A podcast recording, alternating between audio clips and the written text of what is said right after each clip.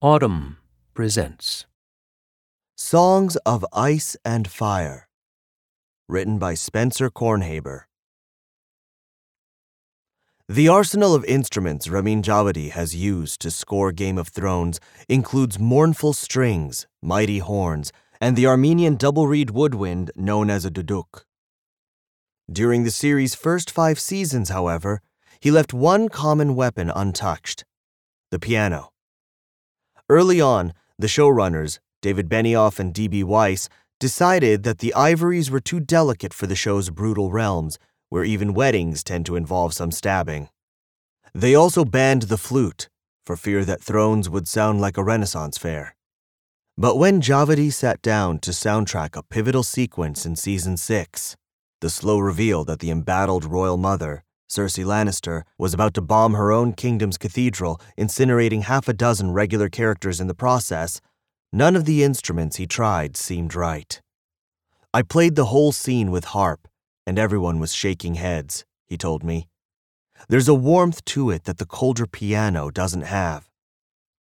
So Djawadi finally brought the piano to Westeros. As one of Cersei's minions skulked through the sewers below the cathedral, lighting fuses, the score reverberated with haunting piano arpeggios. The heretofore unheard instrument suggested, however subtly, that one of the series' signature plot twists was in the making. But the elegiac mood of the composition, called Light of the Seven, conveyed more. Cersei's violent act wasn't just a game board upending coup, it was a tragedy born of malice and desperation. It doesn't accompany the scene, Benioff and Weiss told me via email. It shapes the scene as much, if not more, than any other creative element. When Thrones leaves the air this year, its cultural legacy will include and has been enabled by Djawadi's richly textured music. The 44 year old German Iranian composer cemented the series' iconic status back in 2011 with a theme song whose relentless thrum of strings catchily embodied the roiling intrigue to come. Since then, he's created a sprawling sonic landscape befitting the show's apocalyptic refrain Winter is coming. Even Djawadi's most valiant melodies carry a whiff of the ominous.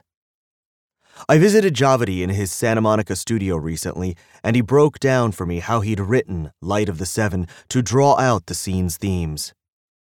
He punctuated his piano chords with unsettling silence, employed a church organ to evoke Cersei's torturous past with the religious cult she was attacking, and instructed two boys to sing together in such a way that they were not out of tune, but you get that feeling of something's wrong.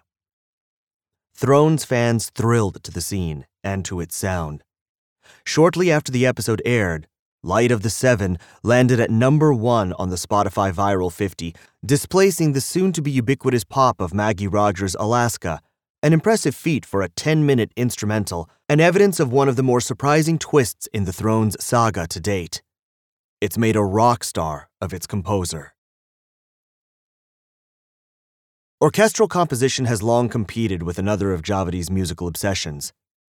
As a teenager in Duisburg, Germany, he headbanged at Anthrax concerts, shredded guitars in bands with names like Antagonist, and worshipped Steve Vai and Yngwie Malmsteen, two of the most fire fingered technicians to ever wear leather pants.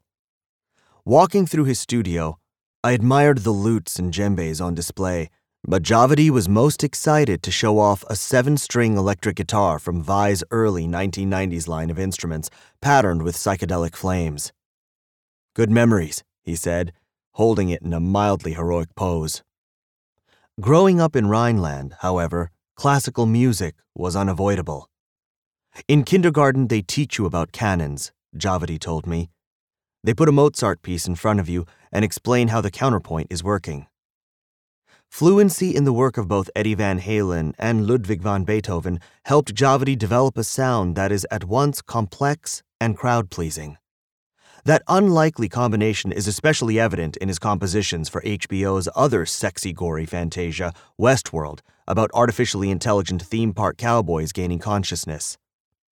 For that series, he regularly arranges contemporary pop classics into saloon player piano ditties that feel native to the show's world. For the series premiere, Djawadi remade the Rolling Stones' Paint It Black to resemble Rossini's William Tell overture. The stylish action scene that resulted was very Djawadi, emotionally large and sneakily intricate. Djawadi honed his sensibility at Hans Zimmer's Remote Control Productions, where he still rents a studio today. Zimmer, of course, is the visionary German composer responsible for an outsized number of the past three decades' trends in film music, with breakthroughs like the all synth score for 1989's Driving Miss Daisy and the pulsating orchestration of Christopher Nolan's 2000s oeuvre. Back when Djawadi worked at the studio as an assistant, Zimmer and his team of composers were agonizing over 2003's Pirates of the Caribbean.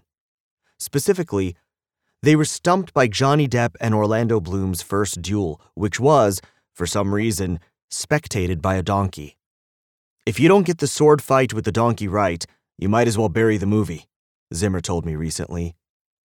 Very quietly, the guy who was making the coffee, who I didn't think played a musical instrument, said, When you go home tonight, do you mind if I have a go at it?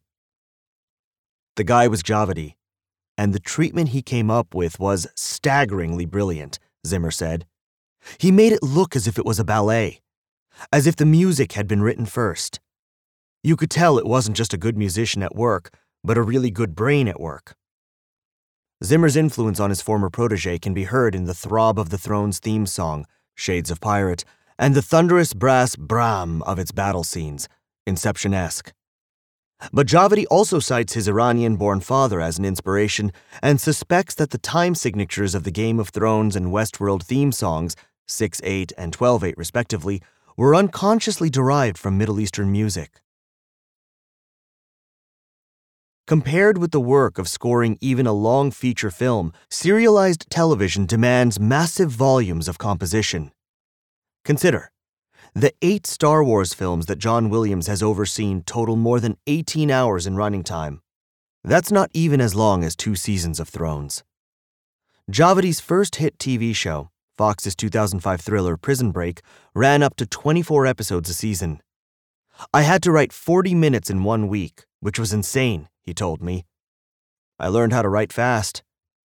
For Thrones, the seasons are shorter and the turnaround time cushier, ranging from weeks to months per episode. But the production process is far more elaborate. His Prison Break scores were made entirely on studio computers. For Thrones, with its cinematic ambitions, Djawadi writes the songs and then sends the notations to an orchestra in Prague. It's not just the quantity of the writing that makes TV a distinct challenge. Whereas a film has a clear beginning, middle, and end, a series unfolds over seasons and years, its direction not always clear even to its creators. On Thrones, George R. R. Martin's unfinished book series provided a roadmap for the rambling story, but the showrunners had to invent new plot turns as the series began to outpace Martin's writing. Djawadi needed to write a score capacious enough to evolve over seven seasons, pushing the conceit of variations on a theme to the limit. He can think in large concepts and long arcs, which is really valuable, Zimmer told me. He's thinking nine hours ahead about what is going to happen. Take the show's iconic dragons. A high whistled melody, like something out of Close Encounters of the Third Kind, played when Daenerys Targaryen's baby beasts first showed up in season one. I had to make sure the music can do that tiny little thing, Djawadi said, playing an eerie jingle on his keyboard but also build to that, a stentorian French horn version that was heard during a recent battle involving the fire breathers, who by season 7 had grown as big as airliners. As the show hurdles viewers from one intricate storyline to another, Djawadi's musical motifs also illuminate deeper transformations. In the most recent season, the lonely string line that accompanied scenes shared by wary allies Daenerys and Jon Snow got lovey doveyer with each passing week, foreshadowing and helping to establish a romance that didn't blossom until the finale in a candlelit liaison between the Khaleesi and the King in the North. Today, Djawadi is a jeans and t shirt wearing father of five year old twins. But his teen dreams of stage glory never quite went away, and now they're coming true if in a fashion the lead guitarist of Antagonist could never have envisioned. For the past three years, fans have flocked to see him in the touring Game of Thrones live concert experience, an arena scale pageant of fake snowfall, musicians in tunics, and the Iron Throne rotating on stage as if it were a potato in a microwave. Djawadi conducts, plays instruments, and MCs at the extravaganzas. It's completely different from recording in a studio, he said. I missed having that feeling in your stomach. What's going to happen tonight? I caught the show at the Boston Garden and found it to be a staggering testament to Thrones' popularity and music's role in it. An arena where people more frequently cheer for the Ariana Grandes of the world was instead packed with fans in various states of cosplay, rowdily participating in an instrumental music concert. When huge screens broadcast Cersei Lannister's Walk of Penance from season 5, the crowd imagined they were her bitter subjects, shouting shame and whore. Later, they hooted as Djawadi performed Light of the Seven on the piano and organ amid licks of green flames. With his gleaming smile and dark curls, Djawadi has become something of a heartthrob. The hottest person in Game of Thrones is not Jon Snow, Refinery 29 reported. For an encore, Djawadi strapped on a guitar and grinningly jammed with other musicians in a rendition of a Westeros drinking song as screens overhead displayed the faces of all the characters who died in the series thus far. Djawadi is an attentive frontman, taking note of what the audience responds to each night and altering the spectacle to dazzle fans further. In general, he's found, the crowd loves special effects. On the latest run of the tour, for example, a violinist gets hoisted 30 feet in the air and her draping dress becomes the trunk of a mystical weirwood tree. Matter of factly, Djawadi mentioned another change he'd been working on. We've gotta add more pyro. If you enjoyed this production, find the best long form articles read aloud in the Audm app available now for iPhone.